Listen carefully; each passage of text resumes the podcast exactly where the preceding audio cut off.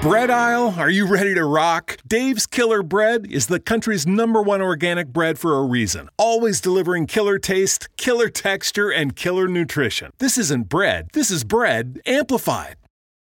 Welcome to the Midlife Male Podcast, a podcast designed to help men maximize middle age and live healthier, wealthier, stronger, and happier. I am Greg Scheinman, and I'm inviting you to join the thousands of men who listen each week, receive my Midlife Male newsletter, and are committed to making this next phase of life our best phase. If you have not yet downloaded my No BS guide to maximizing midlife, where I break down the three principles to maximizing middle age and taking back some of that shit you've given up, head on over to midlifemale.com forward slash no BS guide. Guys are loving these three principles to maximizing middle age, and you can download your copy today at midlifemale.com forward slash no BS guide.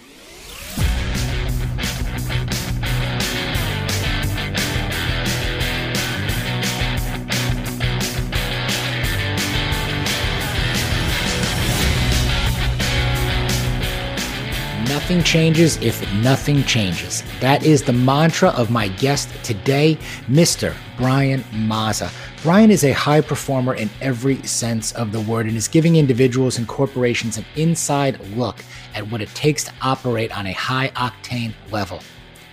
Brian's latest venture is HPLT, High Performance Lifestyle Training, where he specializes in providing in real life experiences, focusing on bringing out the best in every individual.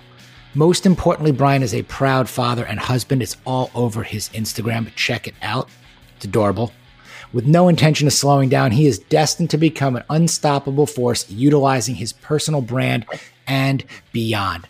Brian is an elite athlete, serial entrepreneur, two time men's health cover athlete, and founder of HPLT high performance lifestyle training. He knows the only way to spur adaptations is by committing to constant improvement. This was a pleasure. This was a privilege. It had been a long time coming. And I really appreciate Brian joining me on the Midlife Male podcast today. So let's get to it now.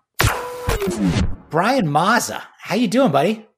How you doing? Thank you for having me. I appreciate it. I know we've been trying to link for a while and mainly my fault of not being able to uh, lock down a time, but happy we are able to do that tonight.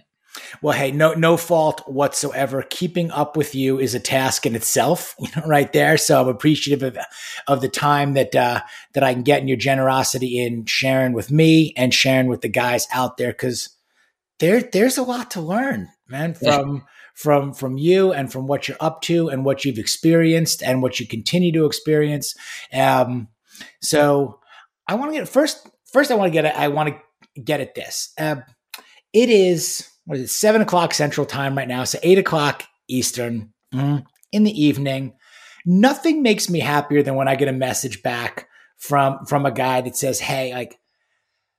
My son is fall. He's, he's asleep on me right now. I've got to put my son down. Okay. Then I'll get just being a dad first and foremost. Like nothing makes me happier than hearing those things from other dads and from other guys who are just comfortable with saying like that comes first. Like I'll get on with you, Greg. Like, hey, we're gonna do this, but here's what's happening in my house as a dad. I just I love I love hearing that stuff and kind of the human aspect of family and fatherhood coming out there. So one, I just thought that was cool that you shot that over before we were starting. But talk to me a little bit like what's nighttime, you know, what's nighttime like in the Mazza house? It, it's it's actually really hectic and sometimes very stressful. Just to be totally honest, um, between both of our schedules, my wife and mine, it's on the go twenty four seven, and it's not always the healthiest thing. And I, I think people need to understand that that if you are chasing dreams and you are trying to accomplish certain goals that you have set for yourselves, some things will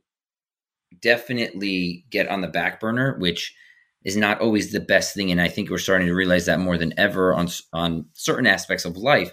But like for instance you know our uh, our nanny left had to leave early today at at 4.30 i mean at 4 o'clock. And you know my day i, I had literally had back-to-back calls and zooms um, up until now. Um, so that's hectic. My wife you know is producing shows and, and on tv and doing all these things as well. So she, she, her time is extremely busy.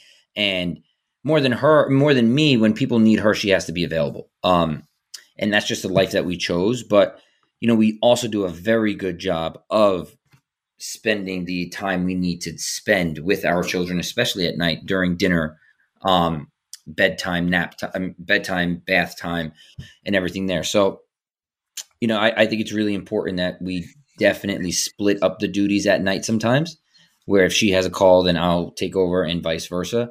Um, but I really love nighttime with my children and doing babas with them and putting them to bed and spending that really quality time because even, you know, my kids are four and two. I see them growing so fast already. And I know that this time is extremely limited. And as frustrating as it gets sometimes, um, I know people that have older kids are like, cherish these moments because it's going to go by faster than you think and you know, and they're not going to need you to go to bed anymore. Um, and you're going to miss that. So the night times are really hectic, but you know, it's a life that we chose and the life that we're chasing. So it is what it is. But, you know, being a parent and being a dad is first and foremost the most important thing in my life. So if I have to push a call or have to text you and say, hey, you know, Lukey just fell asleep on me. I'll be there by eight. We have to do that, unfortunately. Mm.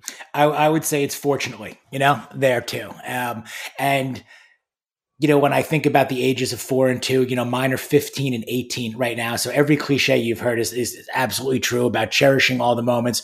You will, at certain point, it will be getting them out of bed that will be the issue as opposed to getting, getting them into bed. And all of the stages um, are, are absolutely awesome. Uh, you mentioned you've said the word chasing now twice, like chasing dreams, chasing. What are you chasing? You know, it's usually like now people are saying, "What are you running from?" Because I'm running so much. um, I think I'm chasing a life that is, you know, forever going to be evolving. I think I'm chasing self progression. I'm chasing putting myself and my family in the be- best position possible to succeed. So that's what I'm definitely chasing. Do I need more toys? No. Do I need more money? It's always great to have more money, but we're fine and everything is great. So it's not chasing materialistic things per se, although I am human and some of that does make me happy. Um, but I think I'm just chasing being myself as much as I can and improving every single day um, as just a human being. I'm I'm really thirsty for that. I'm thirsty to lace up my running shoes every day and, and go for really long runs and get more in tune with myself and hopefully become a better person for my family. So that's what I'm definitely chasing. I don't think I'll ever stop chasing that in general. Um, and in doing so, you know, you reap the benefits of getting in better shape. You reap the benefits of ha- more uh, mental clarity. Uh, hopefully, along the way, I can still produce and, and make more money. Um, so my family does have some financial freedom as we continue to grow. So that's definitely what I'm chasing. I, I'm just chasing trying to be the best I could be, trying to stay as young as I possibly can be, um, and just becoming better. Mm. You know, I look at you and I and I, you know, what I see and what comes across to me is that you've had this unique ability to combine, you know, personal passions with with professional expertise. You've just done this, you know, amazing job from the outside looking in, saying, you know, this these these are the things that I love. I love to do, and and you're commitment and passion for health and wellness and, even style, you know, and style and fashion and brands and products. And you've been able to build this personal brand and combine it with professional expertise. I mean, you've you've done hospitality, you know, you've done consumer products goods, you've gotten yourself on the cover of Men's Health magazine. You're wearing the hat for high, you know, high performance. And I'd love to define kind of what high performance means for you, but I'd love for you to maybe take take us through kind of how you almost modeled this out, you know, in your mind. Like, okay, how do I evolve into combining, you know, these passions? How do I build a brand, grow it, scale it, monetize it? And I think, yeah. I mean, I think we get, I say this a lot, like we get the why. Like I get the why. Like, hey man, it's awesome to be in great shape and run far and lift heavy things and really wear cool stuff and try awesome products. The how, like you put it all together and turn a brand into into a business especially around yourself and your family and how transparent you are with all that it's the how that fascinates me Yeah, you know, and I appreciate the kind words. Um, it, it's just really authentic to me. So it's not something that's forced, and I think that's really important for people who want to, you know, display their life, um, how they want people to really see it. It's really authentic. It's really to the core of who I am as a person. But I think, like you know, reverse engineering, you know, creating hospitality brands and creating really strong hospitality brands. Um, I was always at a, a, young age doing it in the 20s um, before like social media really started. I mean, there was Facebook and stuff, but I was always asked, where do you get your clothes? Where do you get your custom shirts? Where do you do this? Where do you do, where do you train? Um, where do you do whatever? And I guess at the time I didn't realize um, how important that would be 10 years down the line for me.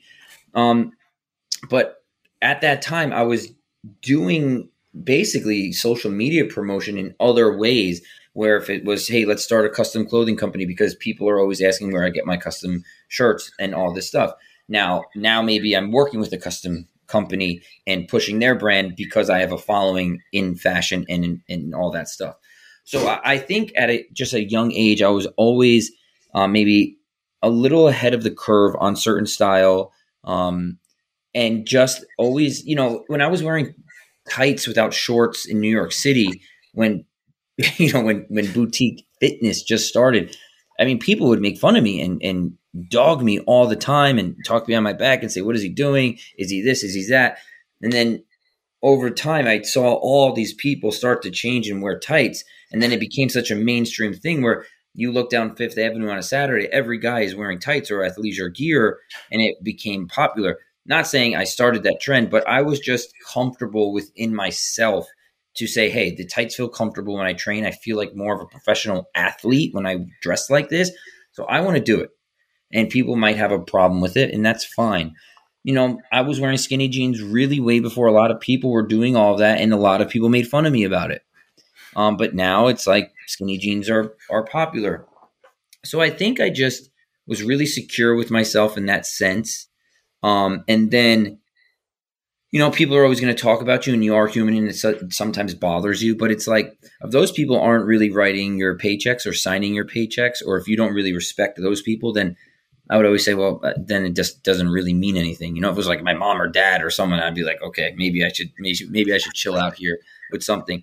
But, you know, as the years progressed and social media started to become more of the norm and I was having opportunities to make some money in that world and work with some really awesome brands, I was I had the fortitude to really think that okay, this can be something that could be a really uh, big career change when the time is right, and this is something that can really become a leveraging tool for you to start other businesses and other avenues and streams of revenue.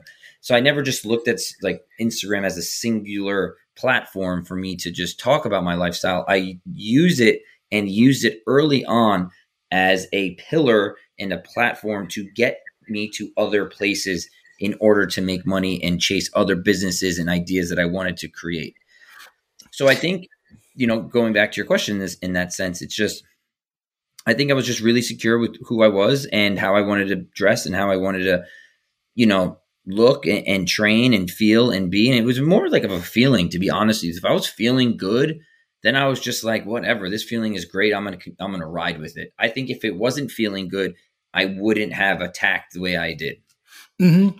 And I think it's a great point. You know what? The common thread on on a number of things that did that you mentioned, uh, it really is confidence. You know, this authenticity and, and confidence. Um, and you seem also really close with your family, you know, Very. father, brother, like, and you mentioned like maybe if it was my mom or dad who said that, like I would listen a little bit closer. Like, take me back a little bit. Like, did this confidence and security, you know, um, from how you were raised and your upbringing and relationship with your family? Because look, confidence is hard. I mean, even to fake it, you know, in a lot of ways, but yeah, to really be, you know, truly confident and again and comfortable and being able to embrace what feels good. And and I love that you mentioned like, yeah, you know, people talk a lot of shit, you know? They say it's easy to cat, you know, to throw stones out there. It's also easy to say stuff doesn't bother, you know, doesn't bother me, you know, out there and kind of does, you know, sometimes, you know, we're all, we're all human in that regard. Um, but it had to be interesting to watch the tide turn from, hey, I'm like this outlier, you know, in a way. It feels good and comfortable to me. Watch the tide turn to, wait a minute, not only am I not the outlier anymore, but people are actually listening, adopting, and there's something, not only is there something to this, but then that next phase you mentioned, which I also liked, ignores, we're here to make a living. We're here to make money. Mm-hmm. Like, like that's real influence is whether or not you can move the needle financially. Yeah, I mean, and you know, at the end of the day, you have to move the needle financially if you're to be have a family and, and be a dad, especially the dad I want to be and put my kids in the best position to succeed. As long as they do work hard, you know, not just put them in a position to succeed, they have to earn it. Um, but I remember vividly, and I say this that you have to if you're going to do certain things that you're you're going to be an outlier or you're going to stand out and do all you have to be able to back it up. And that's another big point that a lot of people don't do. I remember vividly as a young kid seeing, you know, a big soccer player that I love and who I'm very friendly with this day, fortunately, Alessandro Del Piero or David Beckham wearing white cleats. And I remember as a young kid, I was always told on the soccer pitch, if you wear white cleats, you're usually a prima donna or usually this or usually that. So I just remember I was always a ve- I was a very good soccer player growing up. I got a scholarship to play in college. That I was like to my dad, Dad, get me the white cleats, and he was like, I don't know if you should get them. I'm like, just get me the white cleats. I can ball. I can play. I'm gonna bring it every game. I'm gonna bring it, and it's just just get me them. I can back it up. And I remember him doing that for me, and just showing up and dominating leagues and winning titles and winning national player of the week and all of these things.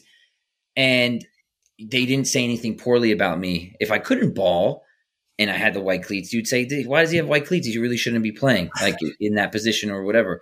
But I also very vividly remember my dad like always doing push-ups or always like making me grab his arm to feel his muscles and fun stuff like that. So I think I saw my dad um, just as a really confident man.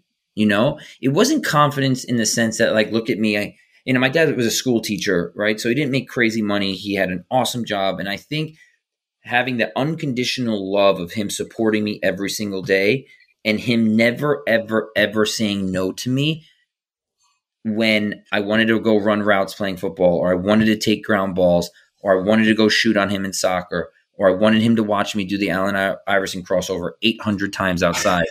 he never, ever said no. He was always like, let's go. Dad, it's cold out. I want to run routes. We'd go run routes. Hey, Dad, let's do ground balls all the time. Okay, let's do ground balls. And he always did it. So I think that him having that position of a school teacher and being being able to come home earlier than most parents, having that unconditional love, or him making me cut the grass with him and having fun doing it, or when we would rake the leaves, have fun doing it, and then run routes jumping into the leaves. So I just think him being super present and in my face as a positive figure gave me the confidence that I know how much he loves me. I know how much he wants me to become the best I can be. I think that gave me the confidence to excel as an athlete, excel as an entrepreneur, and never be scared to take on any challenge. Mm. So I think that's it. It wasn't like he get, you know, he was super rich or this and that, and he gave me the tools and said, go do it. He was it wasn't about that. It was hands on it was experience with him. It was just watching him be a leader watching him coach other athletes as well. He was a coach and assistant athletic director. So i saw the the the, the touch and the care that he had on students on athletes on my family on myself on my brother and my sister my my mom that i just never felt that i could fail. Mm. and i love the notion that i mean rich has a lot of meanings you know? So do, so does wealth and it and it transcends you know the financial aspect you know what you're talking about in terms of confidence and work ethic and presence you know? I mean and you know we talking about about it a lot in, in my house too which is look whatever you want to be you can become mm?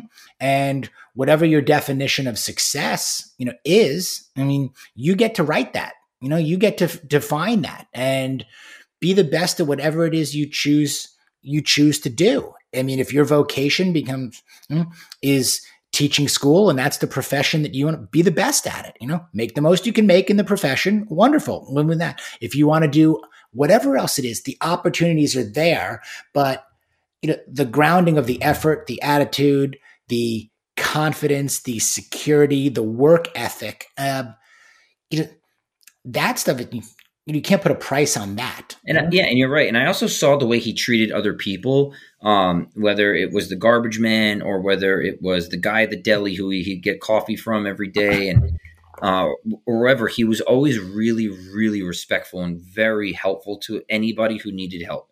And I think that's also a, a really big sign of confidence if you're willing to treat everyone with respect, if you're willing to help people who might have less than you. Um, he was always a really stand up guy in that sense. And I think that's why my brother is, is also one of the most stand up human beings I know um, and who deserves the world. Just, you know, watching him now be like my dad or emulate my father in that sense. My brother's 10 years older than me. So I, I see that. And he has kid, he has a daughter. And I remember vividly like my dad, you know, when, when clothes didn't fit me or if I had extra shoes or whatever, he would bring them and give them to kids who were less fortunate in, in his school as a teacher. And that was just the guy he was. So, and still is to this day, you know. So I just think that's what gives people, that's what gave me the confidence to, to just always be in the fight. Mm. You, you're wearing it right now. I mean, you have, uh, have titled, you know, various business ventures that you have high performance, high performance lifestyle training, now high performance ventures. Define high performance for me. What does it mean to you? Well, it's I love this question because um, it means something different to everybody. Um, I really personally believe that everyone is a high performer. Not everyone knows it, and not everyone knows how to tackle it, ignite it, start it, or continue to be it.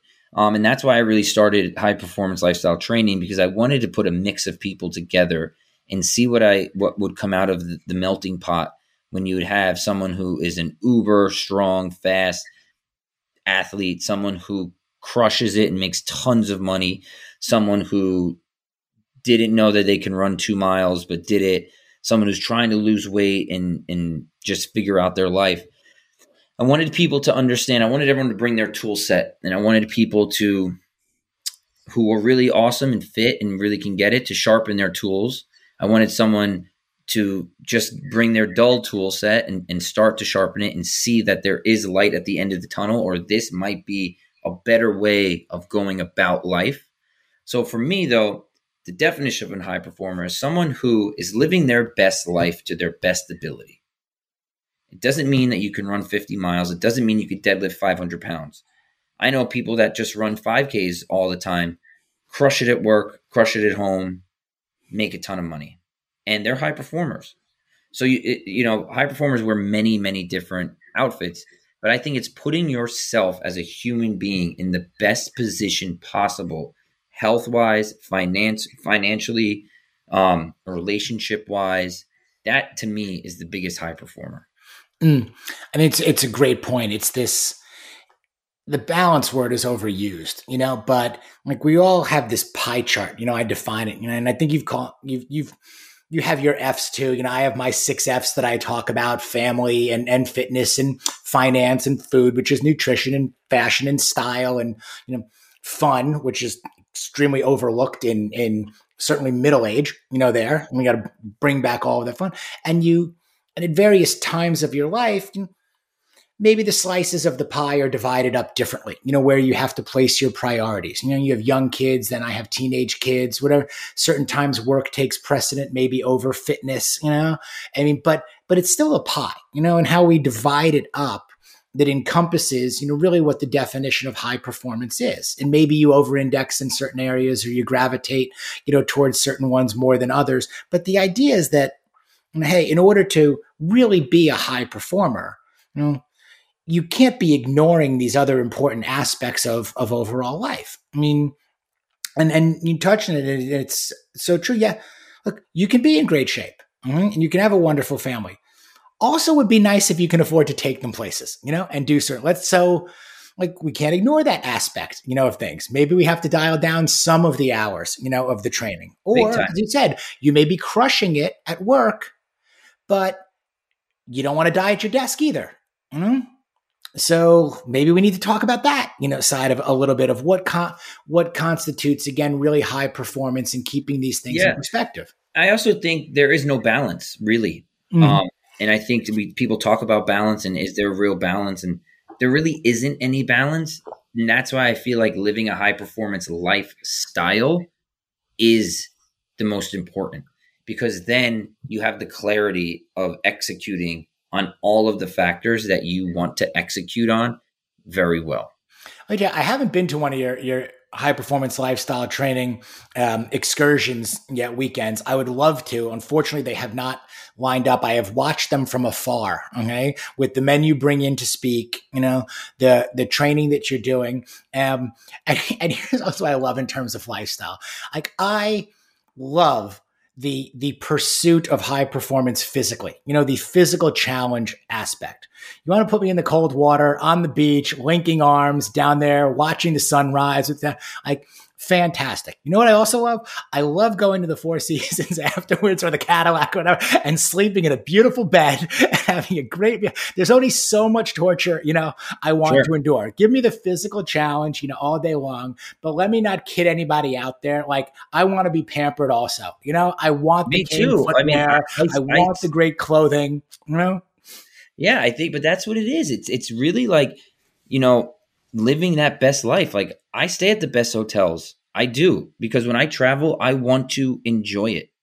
And that's what I work hard to enjoy certain things, you know, that that maybe some people overlook, but that works for me and my family. We enjoy that, you know? So it's not good or bad, it's just what works for us and makes us happy.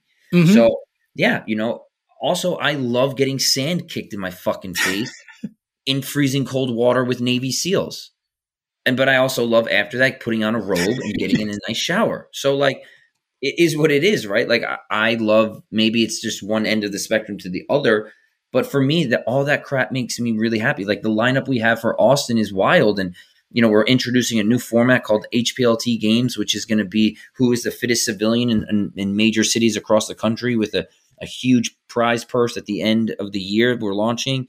So, you know, and it's going to be brutal. It's going to be anaerobically brutal for people to get through that.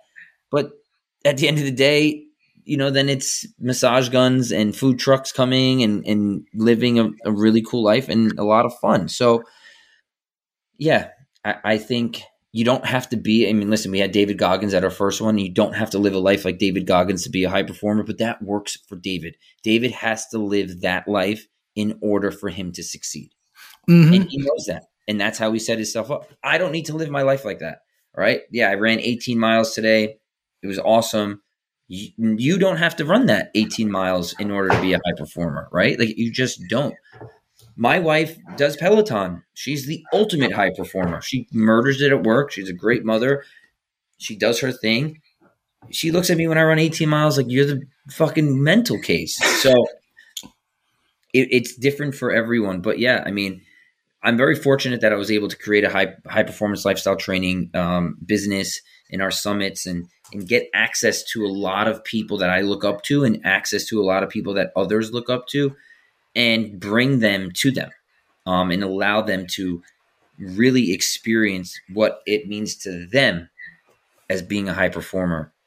Um, and I want people to pull what they want to pull from them and uh, apply it to their life. Yep. So I'm I'm going to go back to to the dichotomy in the relationship um, uh, with your with your wife and the hey you're crazy for running and like just how the how that works out in, in a relationship. But where I wanted to go now before before I forget is also the transition from high performance lifestyle training, mm-hmm, this evolution into high performance ventures. Mm-hmm. Yeah, love it. And which which I love this this transition. It's another level of again, I think combining personal passion with professional expertise and getting involved.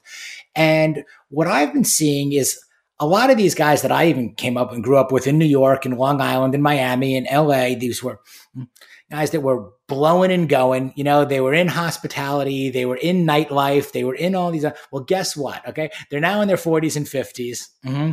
They've also transitioned to health and wellness day has become you know, has taken over, you know, for night in a lot of instances. We're seeing a lot of these guys also that hmm, have done very well in the financial world or hedge fund investment bank, not want to be in the traditional area, go after things that make a difference, you know, change their perspectives, take better care of them. I just love where this is all going, you know, uh, where it actually is. And we're just seeing more guys transition over to it and and evolve. So this high performance ventures, consumer products, goods, health and wellness, direct to consumer, take take me through like your mindset on how you, where you saw this, you know, how you wanted to deepen those relationships yeah. um, and and turned it again into another venture.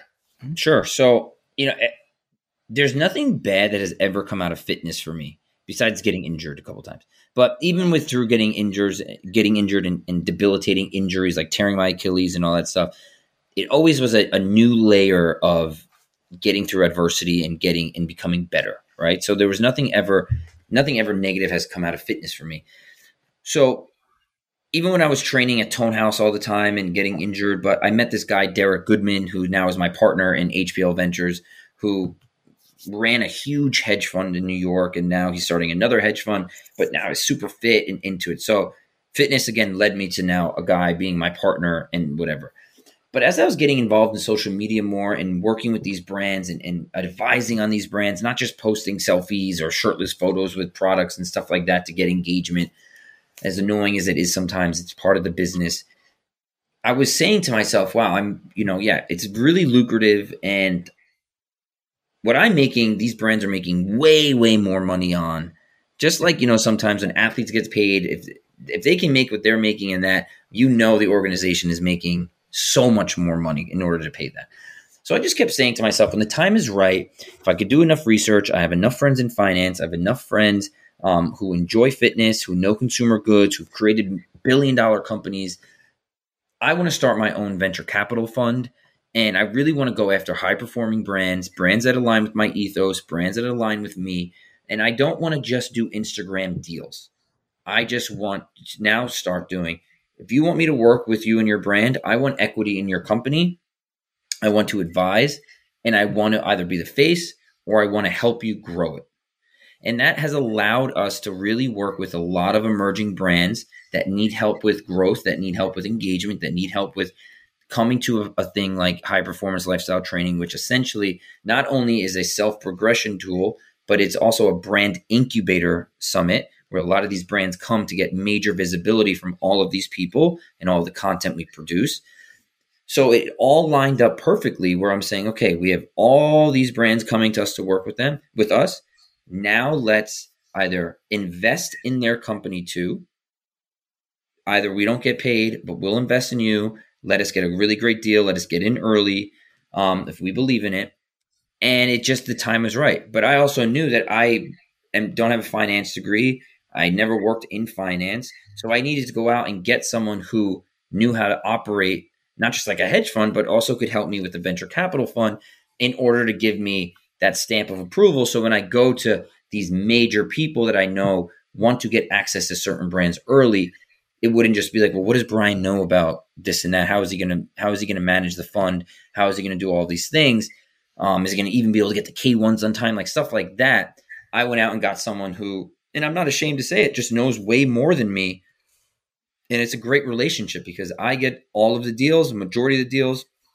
I present them to him, like, you know, hey, these this is what I'm thinking, this is what I think we can do. Let's get this person, this will help this brand grow. And we end up really accelerating a lot of these brands um, while getting in early and getting equity um, and, and watching them grow. The Midlife Male podcast would not be possible without the support of some incredible brand partners. I only recommend brands I use, believe in, and trust, and each brand was handpicked by me for a specific reason. I believe in these guys not just because they're great companies with great people behind them, but because the stuff works. I use these to stay at my peak, and I suggest you do too. So go over to midlifemale.com and click on special offers for exclusive midlife male discounts and promotions. How much, you know, I, I, you mentioned obviously you have a partner in this, and how much do you delegate? You know? and how hands-on you know, are you with everything because again we'll go back to the beginning of the of the conversation sure. probably even before i hit the record button. I was like, you know, look, watch, even just watching you is exhausting. I mean, the schedule that you keep, mm-hmm, how much again is, is truly happening in real time? How much are you delegating? Um, back to again, I get the why, love the how. Like, how much time are you shooting with with, with Mark, creating content, how things go up, looking at deals. How big is your team, if there is one, or how much of a of a one man band, prolific one man band, are you still?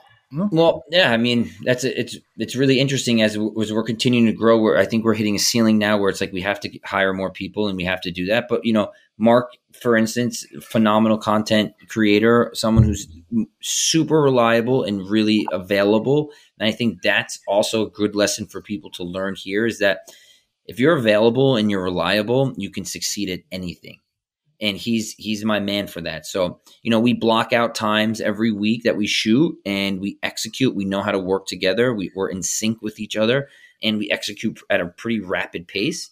Um, but in terms of like the, the venture capital fund, you know, I know my role and my partner knows his role. And I think that's really important in order for entrepreneurs to grow because we try to do everything ourselves and we usually takes longer and a lot of errors um, in order for us to accomplish what we want to do. But from day one when I spoke to my partner with the venture capital fund, I said, This is what my skill set is. This is what I can do. I can't do what you do. So you do what you do really well, and I'll do what I do really well. And that's just how it's going to operate. And he agreed on that. Um, so that's just how it works. So, you know, I I vet the decks, I vet the deals, and then, you know, when things I think I get that feeling in my stomach that this is the right one or this is one I would like him to dig into further on the financial side of things, I, I send it over to him. Um, and then, you know, I go out and raise the money. So, you know, so that's my role. But in terms of, you know, I, I, utilize my wife too for a lot, a lot of resources. I utilize my wife for a lot of organization. I utilize her for a sounding board. And, you know, to be honest with you, she's usually the one who disagrees with me the most on everything. Um, and I think that's not for any other reason that she wants me to succeed and she wants me to think things through because sometimes I'm like, you know, a blazing gun when I want to do this or do that. Um, you know, like when I wanted to run my 50 mile race, she was like, why? Like, why do you want to do that? And I explained why. And she was the number one person behind it. I told her I'm going to run the New York City Marathon. She was like, why do you have to run another race? And I told her the reason behind it. And she was like, okay, I'll get behind it. So, um, whenever I have a new business idea or I want to do this and do that, I usually run it by her first. Um, and usually not what I want to hear from her. Um, that's just how she operates because she wants me to be sure I know what I'm talking about and know what I'm, I'm I want to do. And I think that's why I become more successful rather than going to her and saying, "Hey, I want to go to the moon," and she'd be like, "Yeah, go to the moon." You know, it's more like, "No, idiot! Like, slow down reverse engineer it, put the put the pieces in the puzzle the right way, and then go do it. So, you know, I I, I also have you know someone who works for me in another country who who work, works in Colombia, and she organizes a lot of my social media with me. She helps me on a lot of different projects. She builds decks for me. She does um, certain tasks that I have no clue on on social or on the website, and it's just a great flow that I'm very fortunate enough to have that. But I think we're getting to a point now where we have to maybe hire some more people because we're starting to get these really big brand deals that require more than just me and Mark shooting for two hours.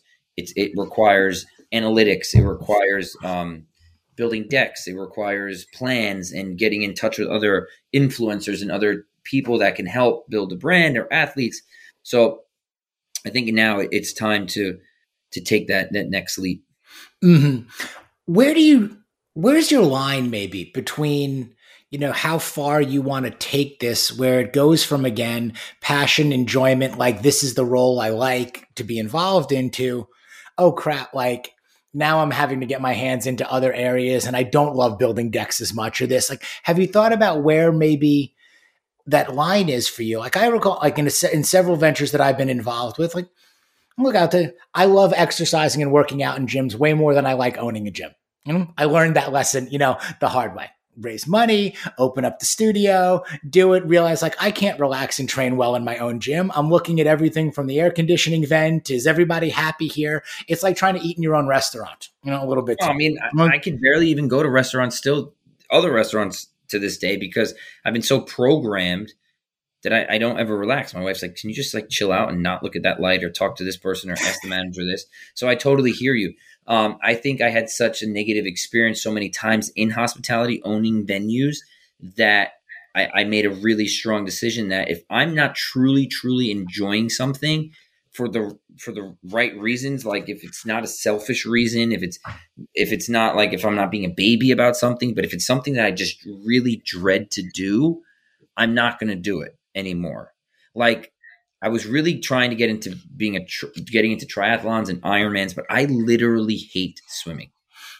I, I I despise it. I'd rather not practice the swim and just go do the swim as just being an athlete and figuring it out the rest of the way on the bike and the run and making up time for that stuff. I hate it. I just hate swimming.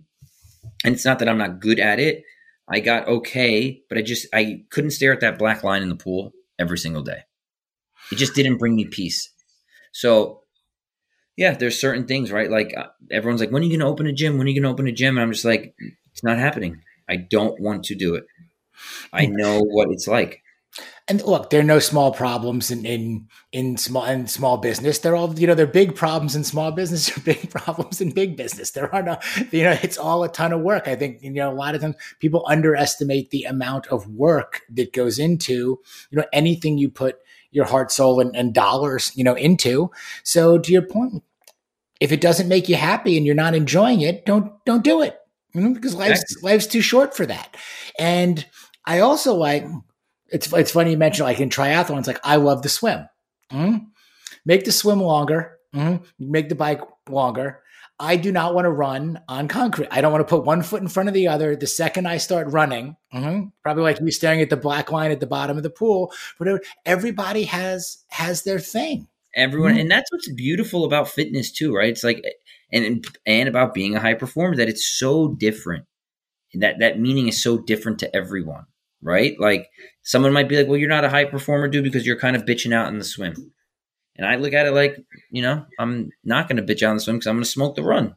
So it's like, it is what it is, right? And, and it's really personal in that sense. So I love that it doesn't it doesn't mean it's not like a blanket statement of what being a high performer is. And I think both are applicable. applicable. I sure. we hear this, hey, get comfortable being uncomfortable, you know, all the time. Okay, totally get it. Mm-hmm. I think there's a lot of value in that. I also think there's a lot of value in get comfortable being comfortable. I don't think we have to chase discomfort all the time either.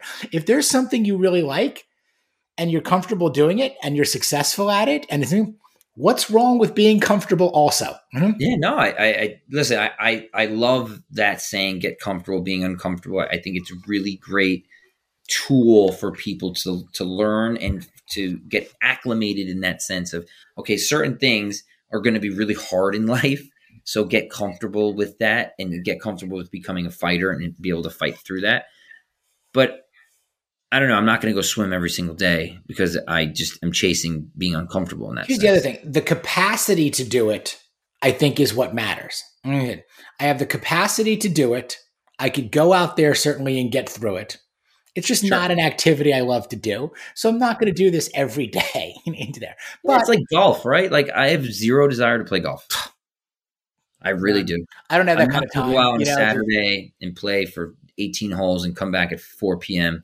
where I haven't seen my kids all day. Right? Just it's not going to happen, and I have no desire to do it. So, and I know I don't I've, think I've had a golfer actually on the podcast, and, I, and I'm certainly not one. I spent almost 15 years in the insurance and risk management business, and I can promise you, I'm the only guy that was not a golfer necessarily. Yeah, and, and I, I don't think I've had a guy.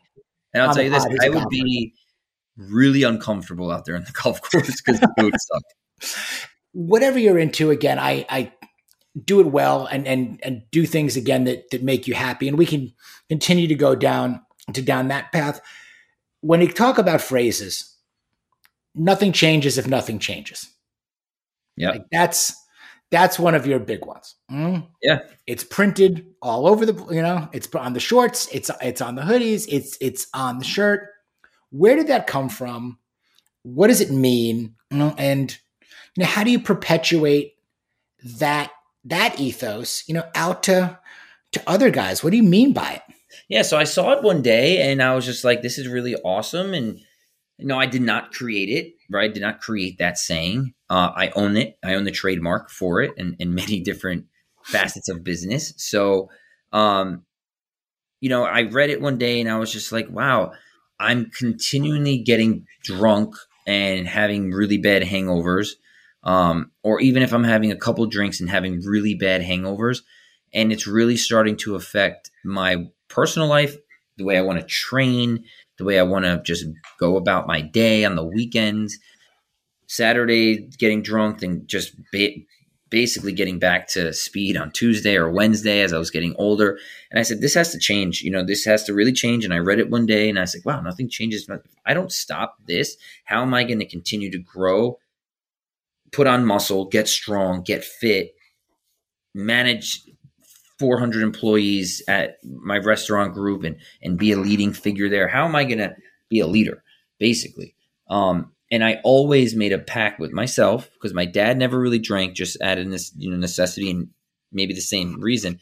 I never wanted to see my kids have me or have a drink and not my kids see that. I never wanted my kids to see me drunk um, or not in control. So i think as we started to try to get pregnant, which was a horrific disaster, um, I made that pact with myself that I'm gonna stop drinking. Um, and you know, it's been six years now. Granted, we'll like once in a while, if there's a big celebration for my wife or something that's really important for my family, will I have a toast? Sure, I'll do that. Um, but what that's what really started the nothing changes, if nothing changes, and you can literally apply that to every single thing you do every minute and that's just the bottom line. Like, why is sometimes why is your closet or your room always messy? It's like you could tell your kids, "Oh, when you take something off, put it back where it needs to go." And then your room won't be messy. It's just like if you keep putting it in a different spot, you're going to keep losing it. Put it in the same spot, and you won't lose it. Like you, you know what I'm saying. And you have to start living a certain way. And I think for me, it was just like, okay, if I'm not going to stop drinking and doing these things, I'm not going to be able to become better. So you know, something has to change in order for me to become better. And you know, I, have been a homie with the guys from Ten Thousand since day one. I think I was in their first photo shoot ever with Eric Hinman, and our relation our relationship with this brand is great. And you know, we partnered together, and I licensed the name to them, and you know, we we crush it with the Nothing Changes apparel and the Ten Thousand gear. We sell out all the time. People really resonate with the saying for many different reasons, and it goes back to what is a high performer it means something different to everyone. And it goes now with what is nothing changes and nothing changes. It means something different to every single person. And I want it to be that personal for them that when they put on their shorts or they put on their hoodie or their tank top, they feel a sense of pride that maybe they've never felt before because they're changing something about themselves that they don't like. Mm we always look at the success. People tend to gravitate towards the success. They look at the pretty pictures, you know, they see the travel, you know, they see the whole, all the success, you know. When you circle back and you start talking about, okay, acknowledgement or self awareness, I was drinking too much. I need to make a change. You touched on it for a sec, torn Achilles, okay? And I, and I, you know, hey, I don't, I don't know if this is, I I loved following your rehab process. Not that you obviously got hurt. Sorry no, that you got hurt and had to, but the way you also were transparent and owned the injury you know, and coming back from the injury, you know, I thought was was was tremendous. You know, okay, you know, we've touched on alcohol a bit and and a transition and transformation there. Torn Achilles, come back, you know, from injury to be training and performing at at mm, the highest of levels, you know, that that are there.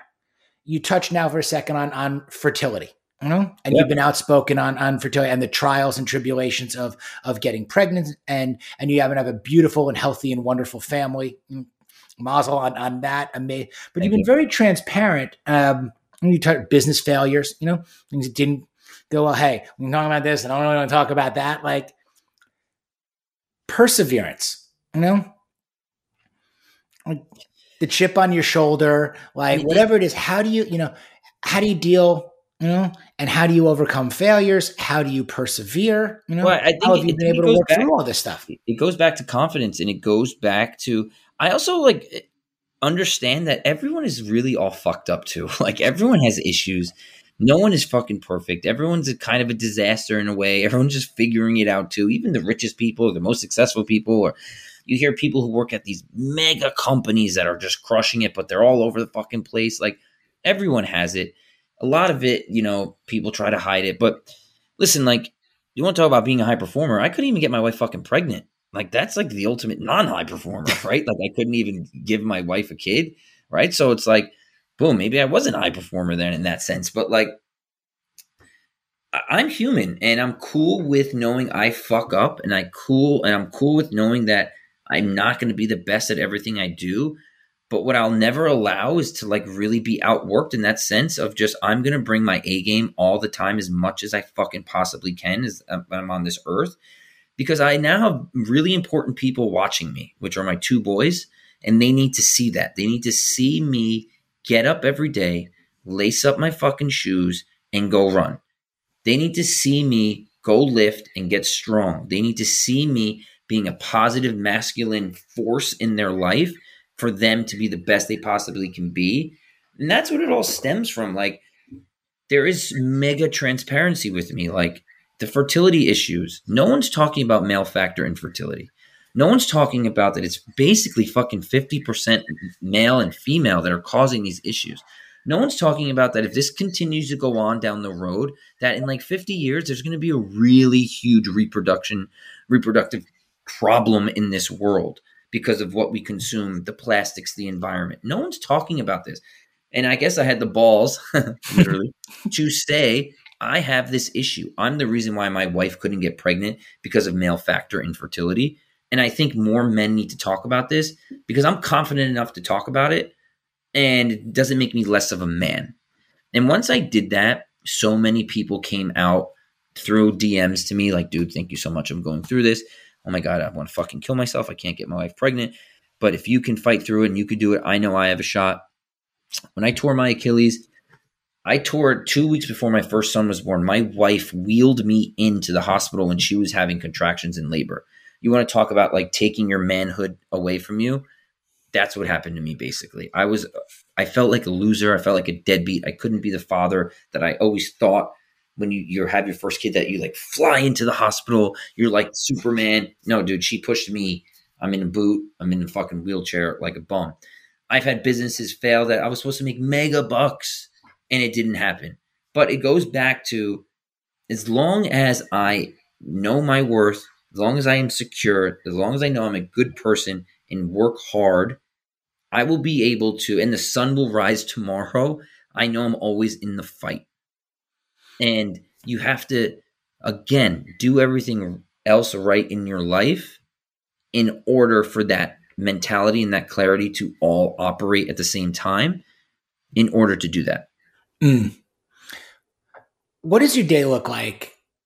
Take me through start kind of typical Brian Mazza start to finish. Can you put out there, hey, I want my boys to see me do this and you know, want to always be in the fight.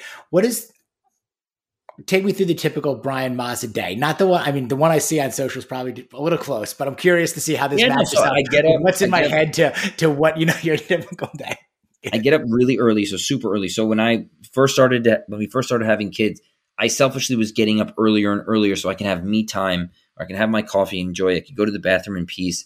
I can catch up on emails. I can do certain things that when I knew when my first son would get up, that I could spend really cool quality cuddling time with him. So I started doing that. So started getting up at four. Eh, so that's what time I usually get up, do my thing. But now my kids aren't sleeping, so they're getting up at like 4:45, 5 a.m. So it's like really crushing my my time. But whatever, it's super cute in the morning, so I get to spend that really great time with them. So I'm up really early, try to accomplish as much as I can for me, um, and I do that. And then it's it's daddy time. So it's daddy time literally until like eight thirty in the morning. Um, I take them to school, I get them dressed. You know, we make lunch, we have breakfast together, we wrestle, we mess around, and then once I drop them off at school, it's if I ever have calls or if, you know, I usually like to put fitness first, so I go get a, a run in um, and I always lift in the afternoon. So I lift three days a week in the afternoon, but I run every single day, usually in the morning. And sometimes, you know, my wife and I split the, the responsibilities. If I have like an 18 mile run, I'll leave a little early and she'll take the kids to school as long as I take care of my tasks with them in the morning. Um, but yeah, so that's what it looks like. I come back from my run, and now that I'm starting to run without music and um, all that, it's another hurdle of adversity and stress and all this stuff I need to get over because my phone is left at home and tons of messages and emails are coming in. But I think it's the best for me in terms of performing as a runner, not to worry about if I got a text message about something with work or someone's calling me. You know, they can wait until I get back until I can really give them my undivided attention. So then it's usually, you know, say say it's not an 18 mile run day, say it's like a six or 10 mile run day. I will be back in an hour and something. And then it's just work, crush work all day you know, fuel, have my protein, timed protein usually every three hours, um, eat relatively clean. Again, full transparency. I'm not like on a mega diet. I don't eat mega clean. I enjoy food. I enjoy pizza. I enjoy bacon cheeseburgers and I indulge and have them. But I also work my ass off. So kind of can outwork that side of things. But, and again, I want to be transparent people. I put that post up the other day about my diet. Like, people might think I'm, you know, trying to do this mega clean life. Sometimes it's really not about that for me. Mm-hmm. Um, and then, you know, I really love to pick up my my boys from school, so I try to be as you know as as hands on there and do that, and then come back and it's crush work, more work. If I have a lifting session, it's one hour that I go attack that and take calls in the car constantly, and then it's try to be as present as I can for dinner time with them. And then if I have to do a Zoom or a call, it's you know eight to nine nine thirty I'm doing that, and if not, I'm in bed by eight thirty. Mm, that's a day. That's a day, and you know what it is? It's it's a day that's jam packed, but it's a day of usually positive stuff. Um, and you know, we spoke about this about being rich and being wealthy. I'm the wealthiest man in the world because I get to take my kids to school. I get to pick them up from school. I get to be around them as much as I possibly can. And for me, that will always be the factor of wealth. Mm. Well, well said. What's exciting to you now? I mean, obviously, we just touched on first and foremost, you know, what comes first. What's exciting to you now? What are you working on? Uh, brands, products, ventures, you know, like, like what's, what's filling the tank for you? Yeah, it's, it's cool. You know, for me, it, it I think the majority of the tank is going to see how much more I can push myself as an athlete um, as I'm getting older, seeing how much better I can get and seeing how young I can still stay in terms of fitness. I think that is what I'm really chasing a lot of. So that's what really turns me on, to be honest with you. Like, it's my heart rate low on my runs. That's what that's getting turning me on. My wife's like, you you need help. Um, I try to talk to her about it. She's like, what are you talking about? I'm just like, yeah, it was really, it was like 142. She's like, what? The time's not 142. Um, so that, um, you know, I'm working with some really big brands right now uh, for 2022, which you guys will hear about soon. Um, the the venture capital fund is cranking. We have three huge deals that we're going to do in 2022 in the consumer goods um, world um, that we really believe in, and we think that's going to these brands are going to skyrocket. So that's what we're stoked about. Um, we're launching the HPLT Games, which is going to be a huge new format that's going to give Hyrox and Spartan Games a good run for their money um, in that sense with a huge prize purse at the end of the year, um, which is going to really separate us from them. And that's just the access we have with a lot of these brands too that are going to get down with that. Um, what else are we chasing? Uh, that, what, are, what else is making me me really happy? It's basically oh, my son just started doing jujitsu, which is really cool. So I actually might start doing that so I can practice with him. So that might it's, be the next sport that I try to get involved. It's in. freaking awesome. We're late to the game you know, my boys and I, I mean, I've, I've been boxing for a very long time. Um, always enjoyed that. We're late to the jujitsu game. Um, but my boys and I are now doing it and freaking love it. You know, um, it's been a big theme on the podcast too for, for reason I think high performing men are gravitating towards, you know, jujitsu. Just had Bobby Maximus on the other day. You know, Bobby just won his Didn't gold medal win? the other day. Mike Simpson was on. I have know. the best relationship with Bobby Maximus, by the way. He's it's, fucking great. It's the best. We he, just rip on each other all day long. It's really good. He's got just such a great personality too. And I'm like, yeah, he's a good dude. I had a really great conversation with, but I think you guys are going to love jujitsu. It's it's something I wish that we started earlier. Um, and I had taken Tim Kennedy's uh, sheepdog response course. Mm, um, and going through the grappling, you know, the combatives portion of that just got immediately hooked. Like it's incredible what you don't know and what a guy with skill can do no matter how, no matter what shape you're in. You know? See you later, buddy. It, yeah, that's why I'm really happy that my kid is doing it because, you know, I think it's going to get to a point where he's going to get into an altercation or he's going to get into a, some sort of problem in school.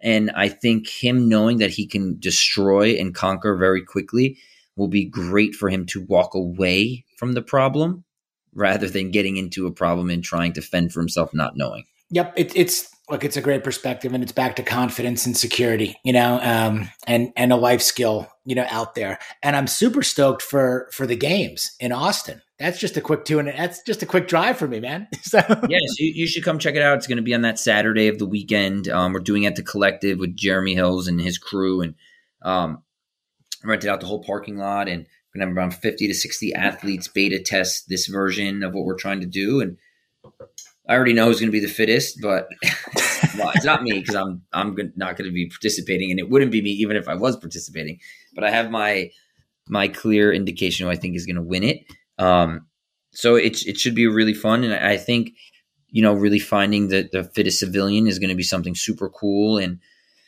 we're just happy to bring it to life because we've been talking about it for two years and it's finally coming together. Very cool. That is one thing that uh, that is apparent and is consistent. That you know you have ideas and you execute. You know, on ideas. There's there's a lot of talk, you know, around on a lot of things. But when you see these ideas actually get executed and through fruition, you go, wait a minute, that was announced and then that actually happened you know that was goes back to this like listen if for anybody if you're going to wear the white cleats you better back it up i love that listen i know you got an early flight uh, out of the country tomorrow you've been amazing yes. with your time it's always great to catch up you know with you um, from a distance, from afar, back to the D10, early Tone House days, bumping into each other, watching the evolution of everything that you've been able to to accomplish personally and professionally. Um, I'm thrilled for you, man. It's it's it's freaking awesome and and it's authentic and it resonates and connects and it's highly inspirational. So uh, I appreciate it. And I'm happy we're able to do this. Yeah, I have an early flight, but you know, it's just a flight, so we're all good. Brian Mazza, Midlife Male Podcast. Where do people find you? Okay, can't leave it at this. Where do they find you? Know what you're up to and get involved with with all of these things. Sure. Well, I'm not going to give my running route so they don't come get me there. But you can. The best thing to find me is um, on IG. It's probably the easiest way to access me. Um, it's just my name there, and uh, you know, if you go on my page, there's there's definitely different ways to get access to me in terms of emailing me or checking out the website and inquiring about what we're we're doing. Um, but you know, stay tuned. We're going to have a games probably in a city near you, and a, a summit probably in a in a city near you as well. So get used to hearing from other high performers and putting your athletic ability and mental capacity to the test. All right, guys. Brian Mazza, follow him, continue to follow him. The high performance lifestyle, it is attainable. Mm-hmm. 100%. It is attainable. You can do it. Get involved in the games. Nothing changes if nothing changes. So just start. Okay. If you need inspiration, you need motivation, you're not sure whether it's possible or probable, take a fucking look, okay? Because it is out there. Um, and it's and it's awesome. It's aspirational, it's attainable, and it is right here this week. If you like what you hear, give us the five star rating, leave us that nice review, send this and share this with your friends, family, and everybody else. Keep the midlife male movement growing. Brian, thank you so much for your time, buddy. Thanks, brother. I appreciate it. If you're interested in coaching and taking this conversation deeper so that you can achieve your personal and professional goals, be sure to head over to midlifemale.com and check out the Work With Me page to explore options.